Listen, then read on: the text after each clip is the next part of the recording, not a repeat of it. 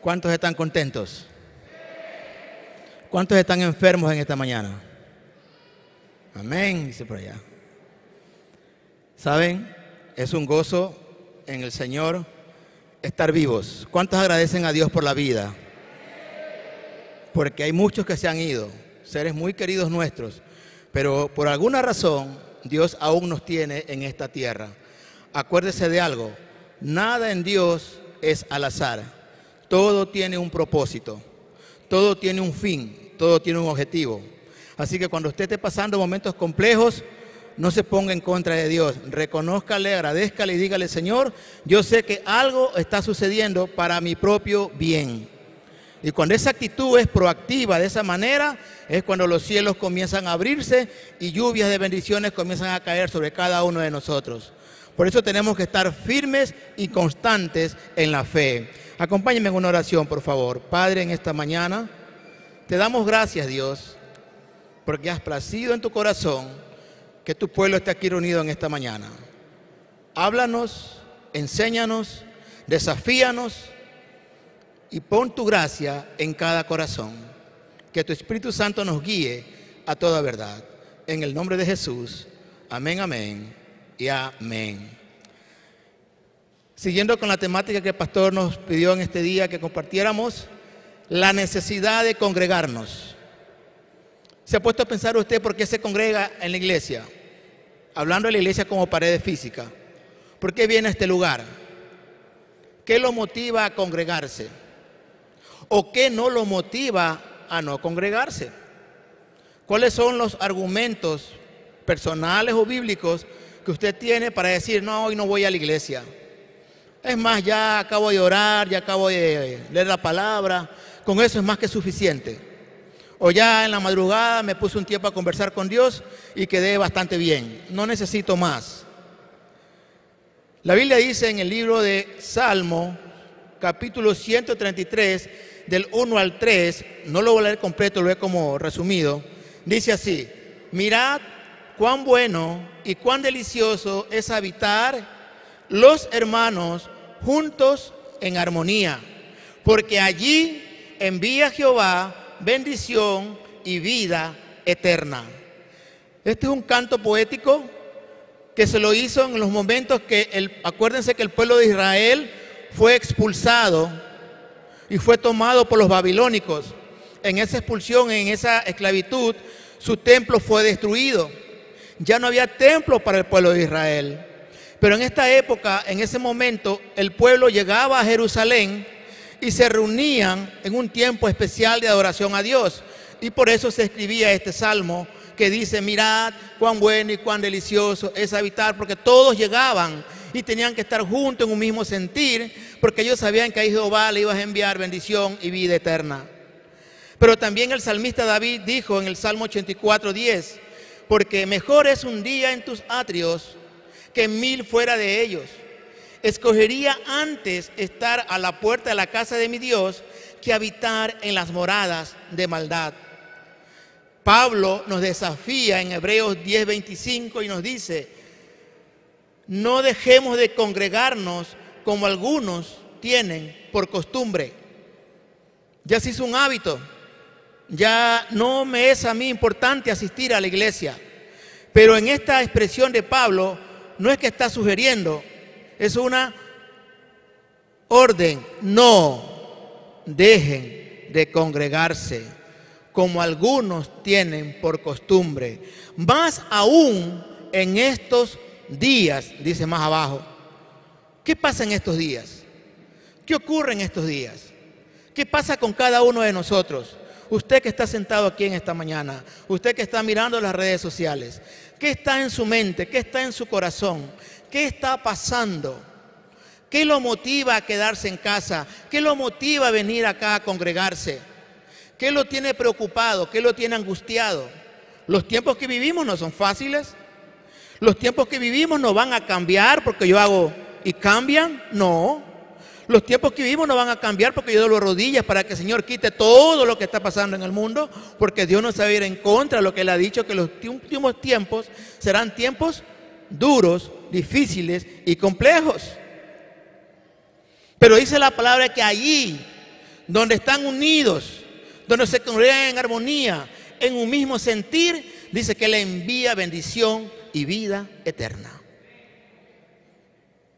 Pero hay condicionamientos, si se dan cuenta, hay condiciones en armonía, juntos pero en armonía, en un mismo sentir. Anhelar estar yo en la casa de Dios. Es mejor estar en las puertas ahí queriendo entrar que habitar en morada de maldad.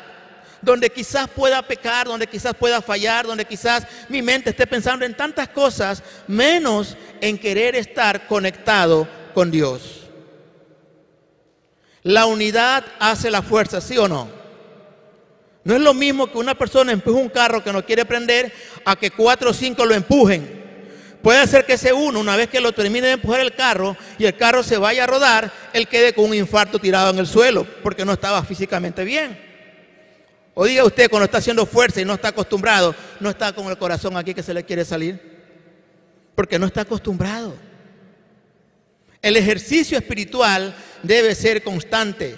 En este mundo agitado con tantas cosas, la pregunta es, ¿por qué quiero estar en la casa de Dios?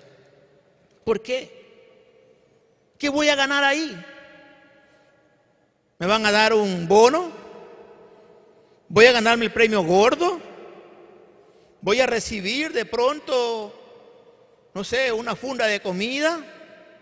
¿Qué es lo que me motiva? ¿Por qué quiero estar? ¿Qué implica esto? Para el rey David, Dios era su prioridad. En esta mañana, ¿quién es su prioridad en su vida? ¿Qué es la prioridad que a usted lo mueve? su negocio, su trabajo, su esposa, sus hijos, el deporte, los problemas que tiene. ¿Qué lo mueve en esta mañana? ¿Qué es su prioridad? ¿Dónde consume tanto tiempo usted todos los días? ¿A dónde los deposita todos los días?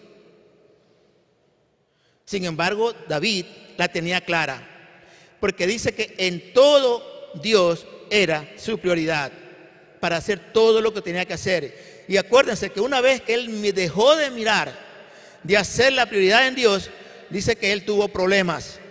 Y usted sabe todo lo que hizo David y las consecuencias después de aquello.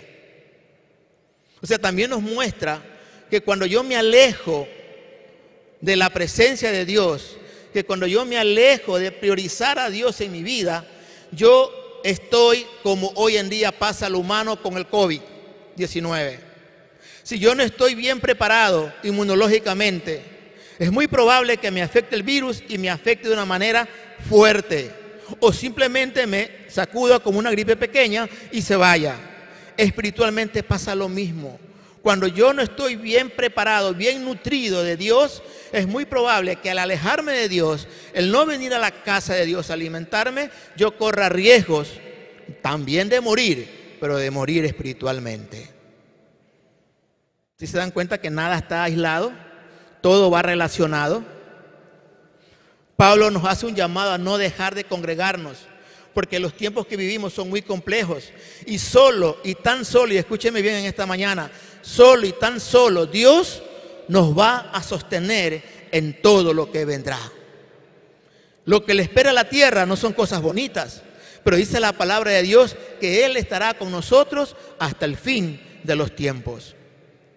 Pero más chévere aún es que nos encuentre juntos, reunidos, haciendo lo que Él nos dijo que hagamos. Por eso la importancia de entender esto. Entonces, ¿qué es lo que vamos a ver y qué es lo que vamos a aprender cuando nos congregamos en un local como esto, que en este momento es la iglesia La Roca. ¿Qué vamos a aprender? En primer lugar, vamos a reconocer la autoridad de Dios. Cuando usted viene a este lugar, usted reconoce que hay una autoridad que se llama Dios. Hay muchas personas que no vienen a la iglesia porque no quieren reconocer que Dios es el Señor de todo y de su vida también. Entonces como que no voy, no tengo que rendirle cuentas a Él. Él no tiene que preocuparse por mí. Pero si yo estoy aquí, yo me someto a la autoridad de Dios. Yo me someto a las personas que Dios ha puesto en este lugar.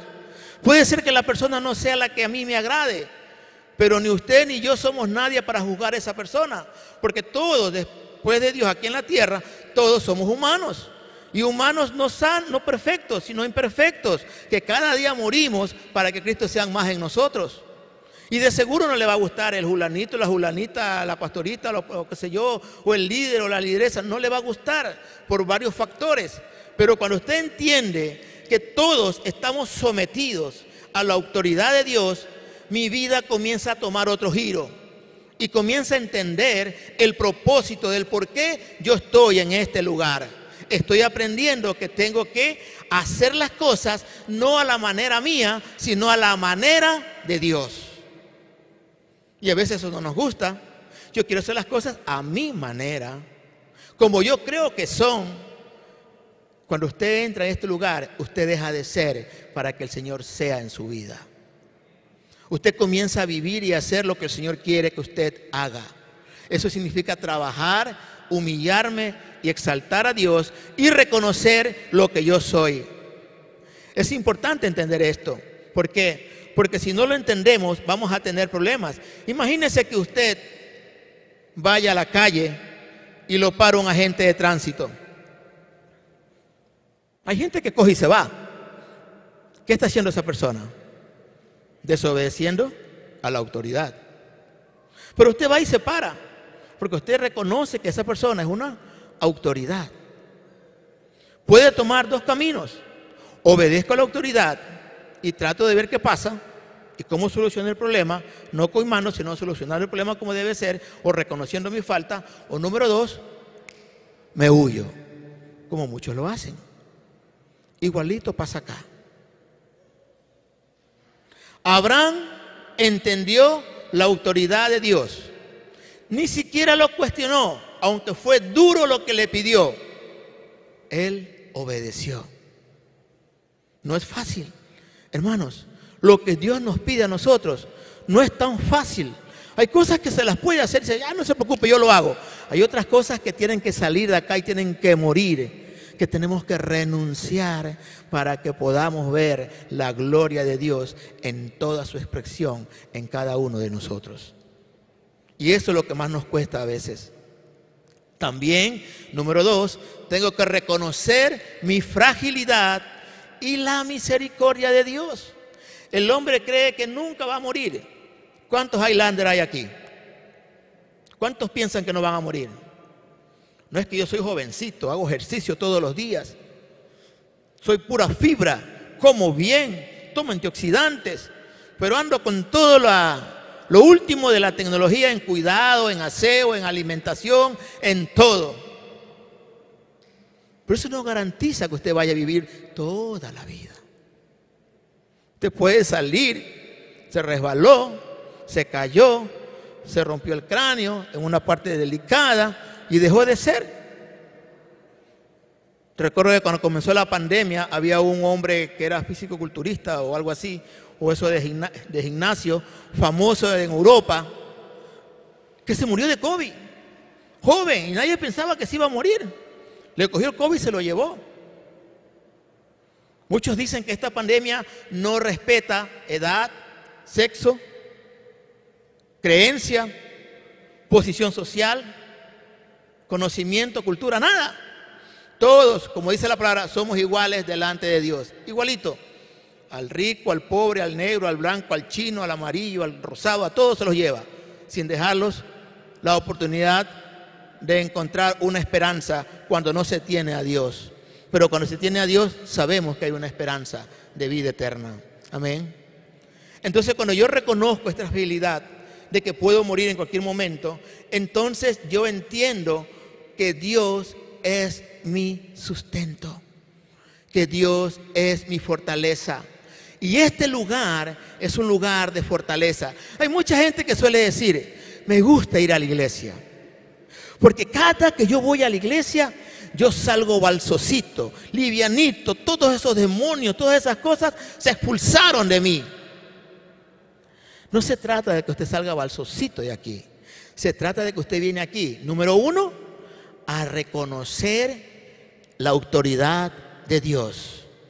Número dos, que usted es frágil igual que yo. En esa autoridad y fragilidad de Dios, yo vengo a darle lo mejor de mí a mi Señor.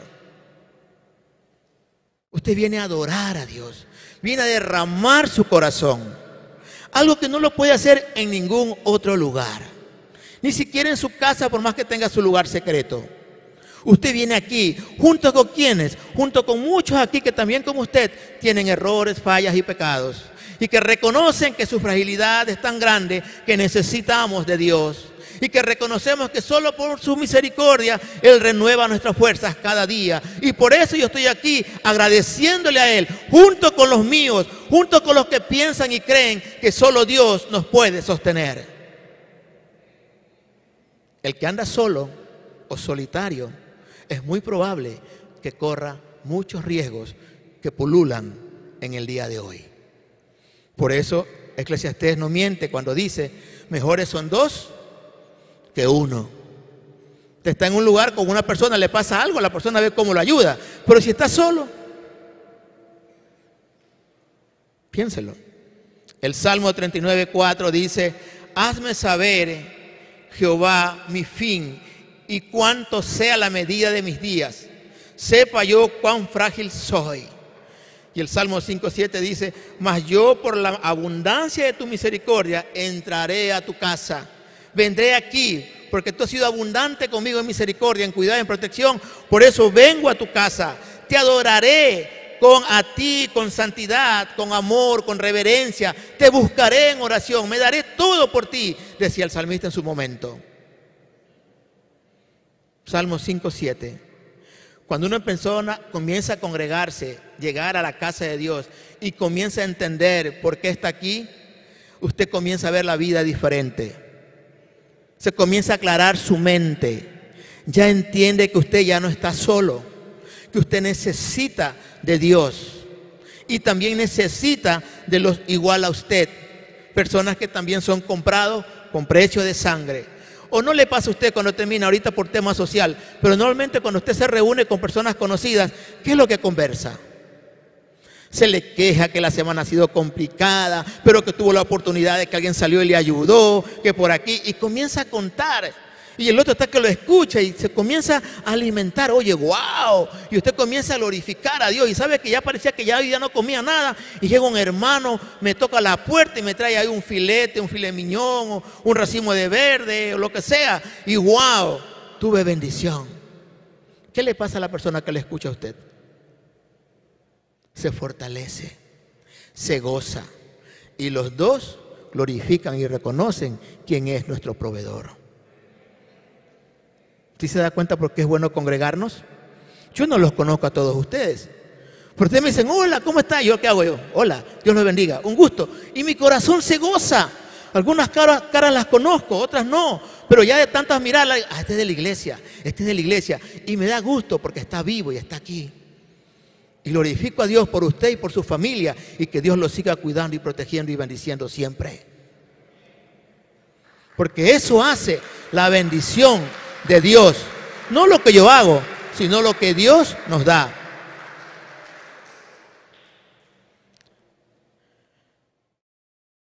Otro punto que tenemos que hacer cuando estamos aquí, buscar a Dios con alegría y con un corazón sincero. Aquí usted se quita la careta. En el trabajo no puede decir que es cristiano porque usted sabe que ha hecho algunas cosas medias raras, ¿verdad? Y tiene vergüenza y se cuida, y se cuida. Pero aquí como no viene el amigo, la amiga, el qué sé yo, el vecino que lo conoce, usted aquí se distiende, se relaja y se abre, y Señor, y le llora, y le gime y todo. Hay otras que no, que guardan una compostura, tipo fariseo, ¿no? Yo soy santo. Ese es el pecador. Pero qué chévere cuando usted se desnuda delante de Dios, se quita la máscara y reconoce su fragilidad. Reconoce que Él es su papá. Reconoce que está aquí por su misericordia. Y que Él es el único que en este momento y en esta hora puede solventar cualquier necesidad emocional, física, espiritual que usted esté viviendo en este momento. Y usted comienza a derramar su corazón para Él. Wow, el Señor como todo Padre amoroso lo comienza a acariciar, lo comienza a tratar, lo comienza a tocar y usted está, comienza, ¿y por qué es que lloro tanto? Y es que el Señor está que te purifica, sacándote todo lo que no debe estar y mientras más lloras, más te purifica, más te rejuveneces, más te llenas de paz, más te llenas de gozo y cuando te das cuenta dice, gracias Señor, porque ahora sí, tu amor se ha perfeccionado en mí. Me siento contento, alegre porque tú me has tocado, porque tú me has ministrado, porque me has dicho que me amas. ¿A cuánto le gustaría que le digan, te amo? Pero no de boca, sino de corazón, ¿verdad que es bonito? ¿Y qué de aquellos que nunca le dicen, te amo, y solo escuchan, ay, que ya me tienes hasta aquí? Es que si, ¿por qué no te fuiste en la pandemia? Eres que te hubieses ido mejor. Es que Dios no sé por qué no se lo lleva a tanta gente mala. A todito se lo hubiese llevado. Y la persona que está diciendo eso también es mala, porque está deseando el mal para otro. Tenga cuidado, esto mata. ¿Ok? Acuérdese que todo lo que hablamos aquí se cumple. La palabra tiene poder. Entonces, amados, Proverbio 3.5 nos dice, fíate de Jehová de todo tu corazón y no te apoyes en tu propia prudencia. Aquí Salomón nos sugiere que nosotros tenemos que confiar plenamente en Dios. Ni siquiera en nuestros pensamientos, porque nuestros pensamientos pueden ser engañosos. Cuando yo comienzo a ejercer mis pensamientos, y no es que es malo pensar, no es que es malo razonar, es bueno, pero cuando yo no estoy claro en las cosas, yo tengo que fiarme en Dios. Porque sabe, Dios no se equivoca. Si usted tiene dudas de algo, no está seguro, no está convencido de algo, vaya a la fuente, vaya a Dios. Y fíese de Él, reconózcale a Él y dígale, Señor, no sé qué hacer. Y comience ese tipo de relación con Dios hasta que Dios le enseñe qué hacer. No es fácil, no es sencillo, porque usted ve la necesidad aquí, usted ve la presión aquí, dentro de usted mismo. Usted tiene que tomar decisiones ya, en este momento. ¿Qué hago? Pero yo le pido a Dios y Dios no me responde. ¿Será que algún día se va a acordar de mí? Mientras Él me responde, yo sigo perdiendo, estoy a punto de que me manden preso o a perder el negocio o lo que sea. Pero si usted le cree a Dios, confía en Él. Aunque pase todo a su alrededor, Dios lo hará de nuevo, lo restaurará o lo hará mejor. Y usted va a entender que lo que Dios quería era que eso pase para darme algo mejor. O de pronto le solucionó la cosa y eso quería Dios que pase. Pero eso pasa cuando usted y yo nos enchufamos con Dios. Y eso pasa aquí. Usted está aquí ahorita recibiendo de Dios igual que yo. Y Dios nos está dando a todos de muchas maneras. Cada uno aquí tiene su necesidad. Cada uno aquí tiene sus planes, sus sueños, sus objetivos. Y Dios te está diciendo, ¿te has fiado en mí? ¿Has puesto tu confianza en mí, en lo que quieres hacer? ¿Estás convencido de que yo estoy de acuerdo contigo, hijo mío? ¿O no? Yo solamente vi la oportunidad. Oye, ese negocio me va a generar el 150% y solo tengo que invertir 10 mil dólares. ¿Han visto las noticias? Hay una, una agencia, no sé qué cosa en Quevedo, que da el, no sé, por un porcentaje altísimo, el 90% creo, por cada 300 dólares. ¿Usted cree eso? ¿Quién puede dar un rendimiento financiero de esa manera? ¿En qué parte del mundo se puede hacer eso? Pero la gente, wow, ahí está el negocio. Mil, dos mil, tres mil, más el 90, los números, wow, qué bendición.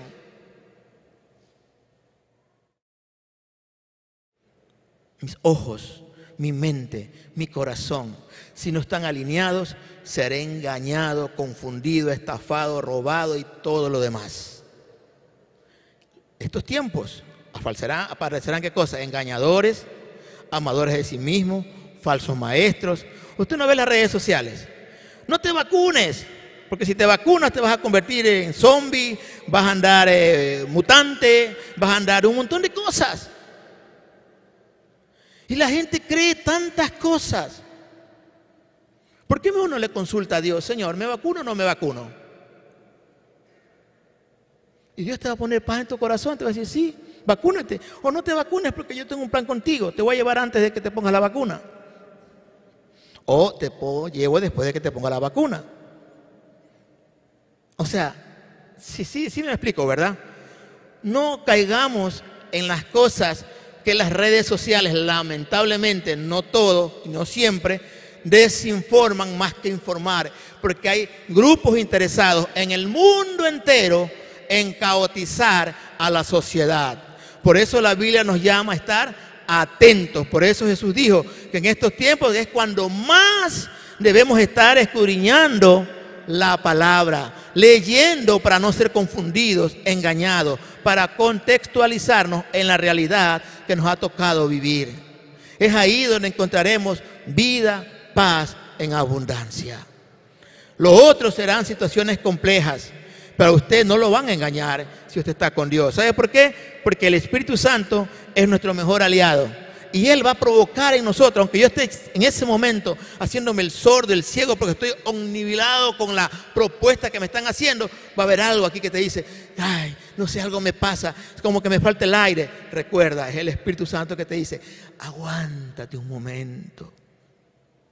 No todo lo que brille es oro.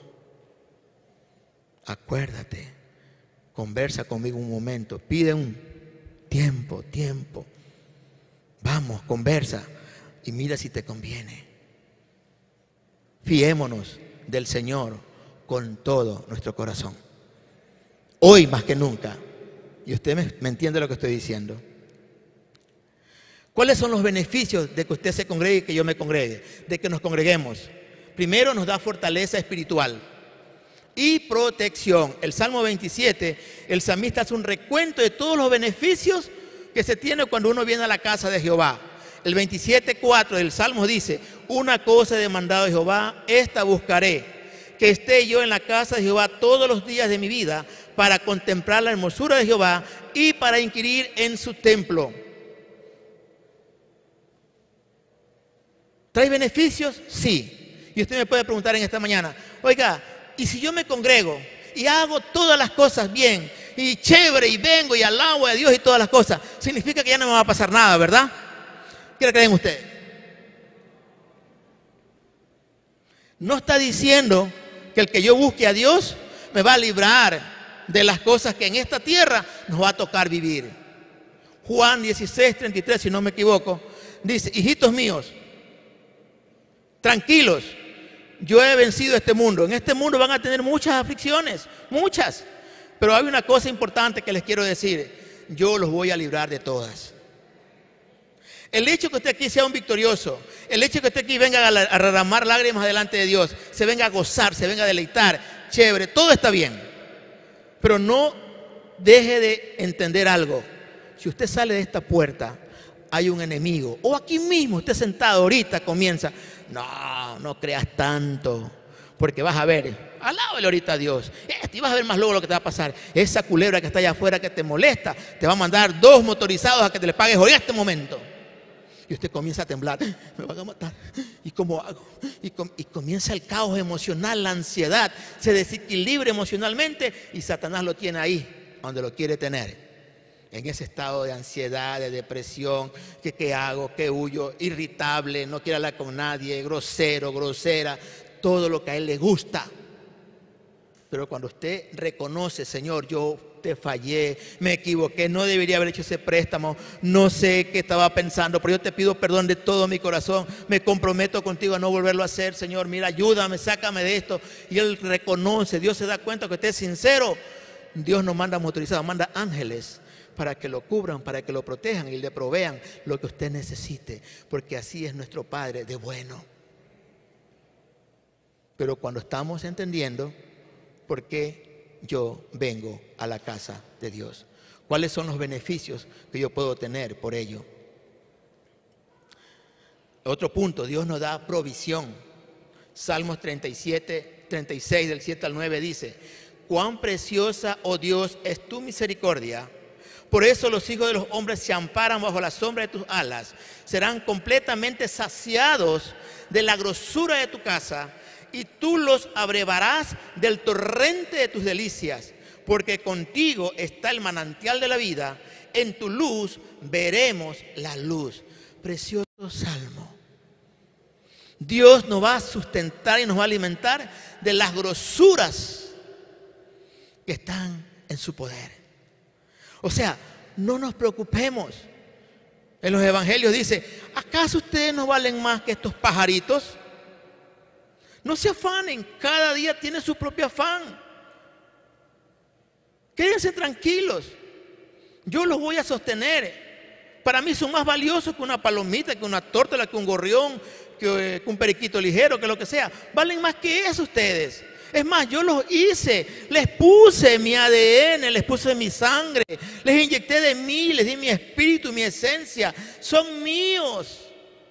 Yo estoy aquí para ayudarles, para servirles, para protegerles, para levantarlos, para animarlos, para hacerlos crecer.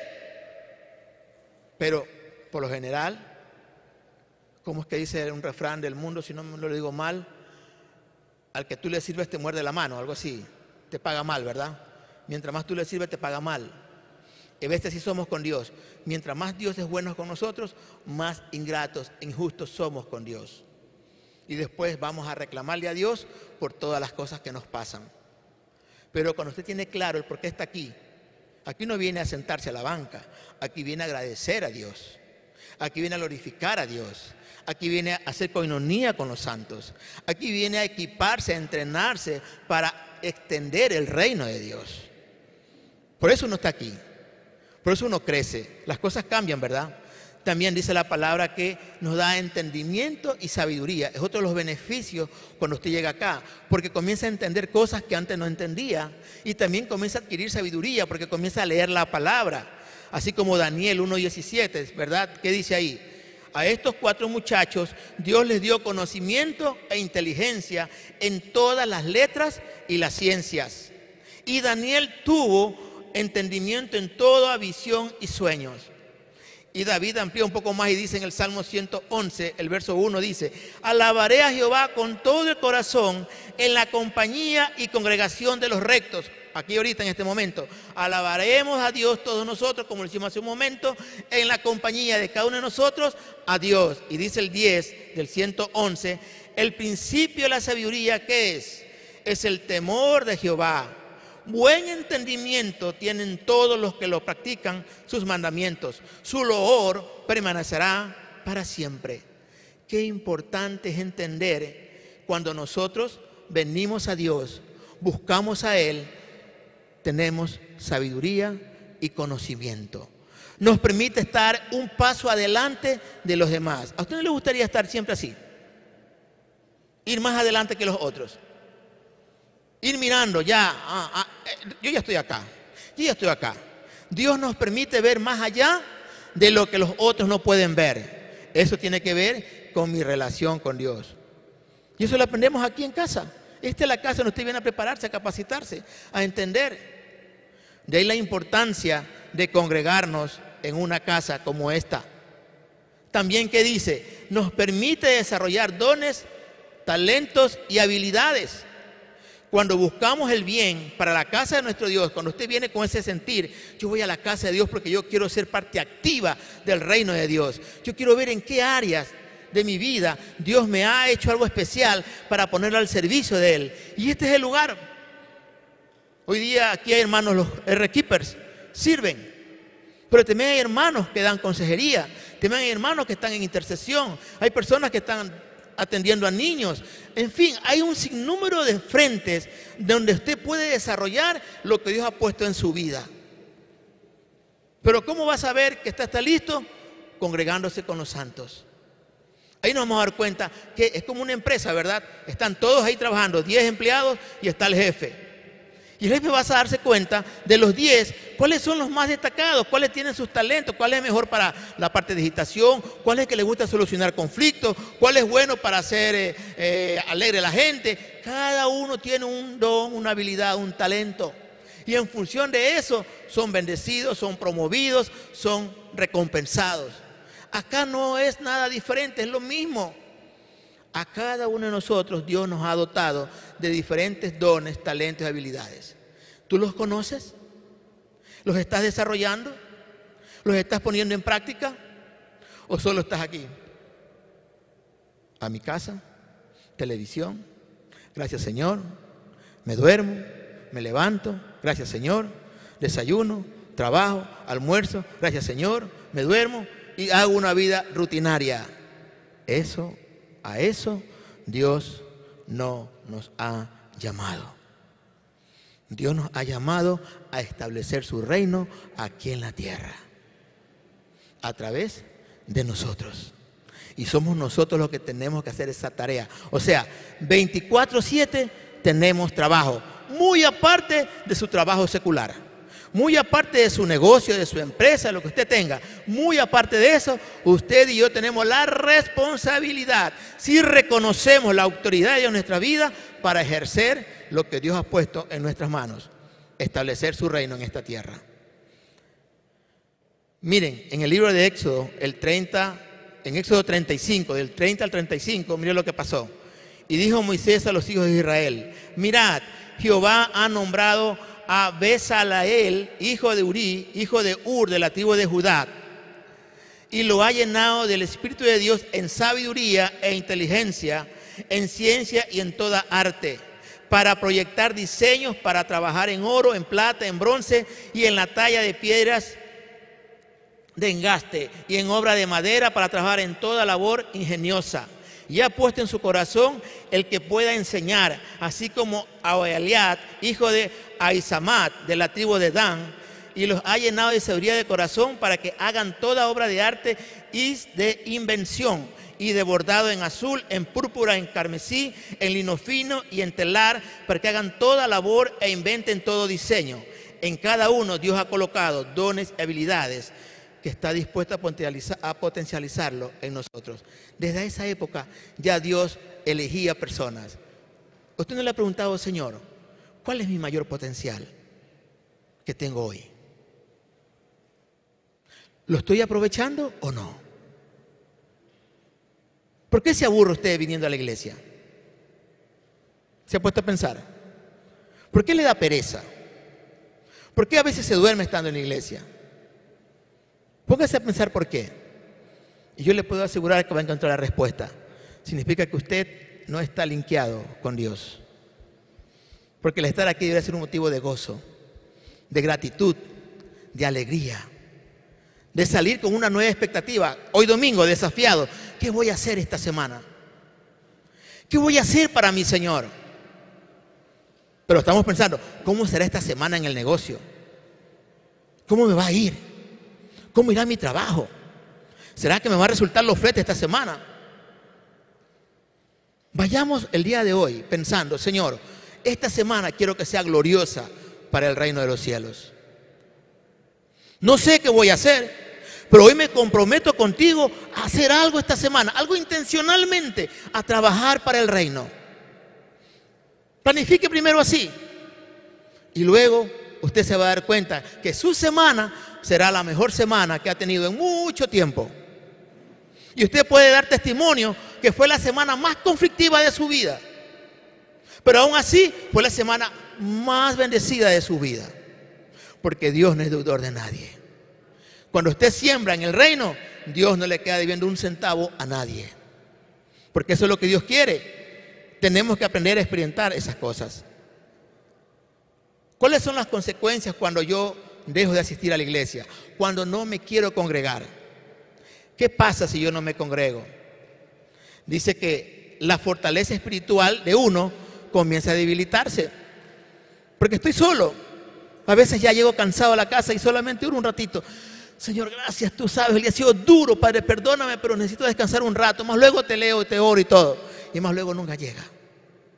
Y de a poco comienza a debilitarse. Luego comienza a pensar que como está haciendo tantas cosas en esta tierra, comienza a tener éxito. Y se deslumbra por eso. Y comienza a sentirse que a pesar de que usted es cristiano, usted es autosuficiente. Que no necesita de nada ni de nadie ni siquiera de Dios. Dice la REA de la Academia, dice que una persona autoeficiente es un pedante, prepotente o alguien que se basta a sí mismo. En términos espirituales podemos asumirlo, que dice, no necesito de Dios. Usted puede leer en el Salmo en su casa, Salmo 37, 35, puede leer el Salmo 73, 27 y 28, y puede leer 2 de Timoteo 3 del 1 al 5, que habla de los hombres de los últimos tiempos. Léalo en su casa. y dése cuenta el riesgo que corremos el no estar congregados donde Dios nos ha puesto, haciendo esa coinonía. También que viene cuando uno deja de congregarse, la incredulidad y la falta de fe. Ya comenzamos a tener dudas de las cosas. Ya no hay fuerza. Es como que usted va al gimnasio, ¿verdad? A hacer pesa. Llega un momento dado que usted levantaba 50 libras, luego ya son 100, luego son 150, o lo que le gusta pedalear, ¿verdad? Antes no, ni, ni un kilómetro, ya después va 20, 30, ya se va más lejos, y usted ya ni se cansa porque ya se ejercitó. Pero cuando usted deja de asistir a la casa de Dios, ya ni se acuerda, ¿dónde es que queda la iglesia? Era por allá por el sur, eh, no sé, un edificio alto, medio blanco, creo, yo ni me acuerdo las calles. Ya comienza a olvidarse, y cuando va entrando se siente como extraño, medio raro, es como que ya me siento como, como que no soy bien recibido aquí, porque Satanás es tan astuto que él trabaja de una manera muy sutil para irnos alejando. Siempre les he puesto a ustedes cuando me ha tocado compartir, como en el mar, ¿verdad? Usted está en la playa bañándose bonito y usted ni cuenta se da cuando la corriente lo ha estado alejando de un punto referencial, ¿sí o no? Usted dice, ah, allá está la cabañita, chévere. Pero cuando usted se da cuenta, usted está por allá y la cabaña está así. O al revés o está más adentro. Es importante estar aquí, pero no para calentar bancas, sino para glorificar a Dios de las bondades que Él nos da todos los días. Y en segundo lugar, para aprender de Él.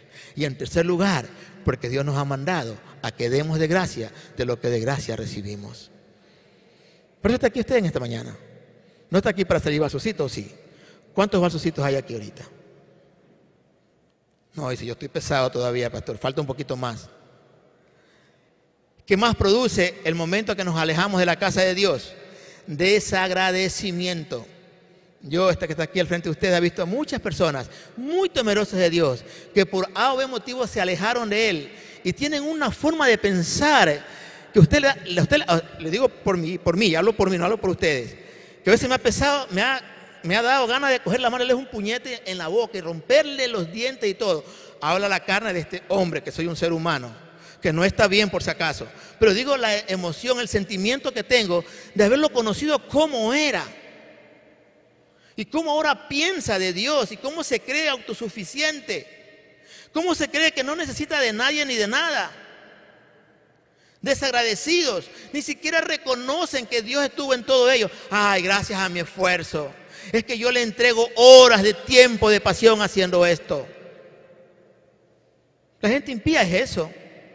Ellos hacen tantas cosas, logran muchas cosas, pero su corazón está lejos de Dios. Y muchos a veces anhelan, es que yo he visto a alguien que sin tener a Dios le fue muy bien. Sí, pero vea su final. ¿Cuál será su final? Y no necesariamente cuando venga Dios, aquí en esta tierra. Hay muchas cosas que pasan con ellos. Esta pandemia, muchos de ellos, ¿de qué les sirvió tener millones de millones? Y de seguro se fueron resentidos, peleados, insultando, hablando mal de los médicos, de la ciencia, que no saben hacer las cosas. Porque así es la arrogancia. Dice que el corazón se endurece. ¿Ok? Así que tengamos cuidado de no hacer lo correcto. Porque la dureza del corazón viene como resultado de todas estas pequeñas cositas, desagradecimiento, falta de fe, yo me siento autosuficiente. Y con esto termino. En los bosques de Canadá hay muchos pinos. Y lo chévere de, de este bosque es que la gente decía, ¿por qué estos árboles no se caen? ¿Por qué no se caen? Si las raíces no son tan profundas. Entonces comenzaron a investigar por qué este tipo de pinos no se caían y se dieron cuenta que tenían montones de raíces entrelazadas unos con otros. Entonces, el pino 1 con el pino 2, con el pino 3 y así, cuente los N pinos que habían ahí. Eso hacía que estos árboles sean fuertes y ante la ráfaga de vientos no se cayeran. Eso somos cuando usted y yo nos congregamos aquí en un mismo sentir. Difícilmente vamos a ser arrancados. Difícilmente vamos a ser tumbados. Difícilmente vamos a ser derrotados. Satanás sabe que no es lo mismo meterse con el pueblo de Dios unido que con meterse con una oveja descarriada que anda por ahí pensando en la inmortalidad del cangrejo y cómo le entró el agua al coco. Son dos cosas diferentes. ¿Dónde quiere estar usted? ¿Quiere andar ahí hecho autosuficiente que no necesita de nadie? Dios está en todas partes, decía el pastor Héctor en el primer servicio. Donde yo esté, Él está. No necesito cuatro paredes. Jesús puso el ejemplo. Les conté al principio de que los judíos no, tenían, no tienen templo, ¿verdad? Consiguieron las famosas sinagogas. Jesús iba a las sinagogas a adorar a Dios y también aprender y a enseñar la palabra de Dios. Jesús no hizo nada, absolutamente nada en contra, ni a su manera, ni a la manera de pensar de él, que no esté escrito en la palabra. Todo lo hizo conforme a la palabra. Por eso pudo cumplir hasta muerte de cruz la misión que Dios le encomendó. Es el único ejemplo que debemos de seguir. No tenemos que aumentar, quitar. Ah, no, yo que mira, ¿qué te parece? No, no. ¿Qué dice la palabra? ¿Qué dice la Biblia? No, es que el pastor, no, no. ¿Qué dice la Biblia? Usted vaya a la fuente y cuando usted entiende la palabra, su vida será ligera porque usted va a descansar en Dios. Aunque tenga un cerro de problemas, usted andará papelito, porque Dios es su protector, su provisión, su cuidado. Usted reconoce que este es frágil, Él lo va a fortalecer. Él viene como esa, como eso, como ya digo yo, esos, aviones que nos apagan los incendios, ¿verdad? Constantemente lo va a estar protegiendo, cuidando, aún en el descanso, porque Él sabe que hay mora un hijo que lo ama con todo su corazón. ¿Usted está dispuesto en esta mañana hacer como esos pinos, entretener, entretejernos unos con otros y ser fuertes para juntos pelear para lo que venga? Póngase pie en esta mañana, por favor.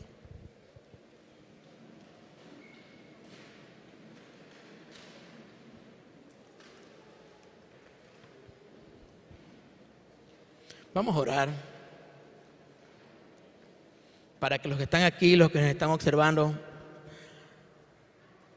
podamos encontrar ese espacio de que hoy más que nunca tenemos que congregarnos, que no lo tomemos a la ligera, necesitamos estar unidos.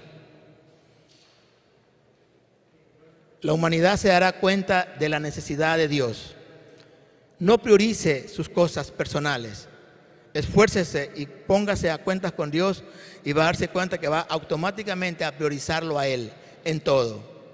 Y cuando eso pase, usted entenderá que le hará falta estar en este lugar, que le hará falta cumplir la misión del reino. Padre, en esta hora, Dios, estamos aquí reunidos para alabarte, para bendecirte y para exaltarte, Señor, para agradecerte con todo nuestro corazón tu misericordia. La Biblia dice que nuevas son cada día tus misericordias. Que en esta mañana, Padre, mis amados aquí presentes y los que nos están escuchando, sepamos que es mejor en tu casa que estar fuera de ella. Que es aquí donde tú nos cobijas, donde tú nos alimentas, nos sustentas. Es aquí donde nos exhortas, donde nos levantas.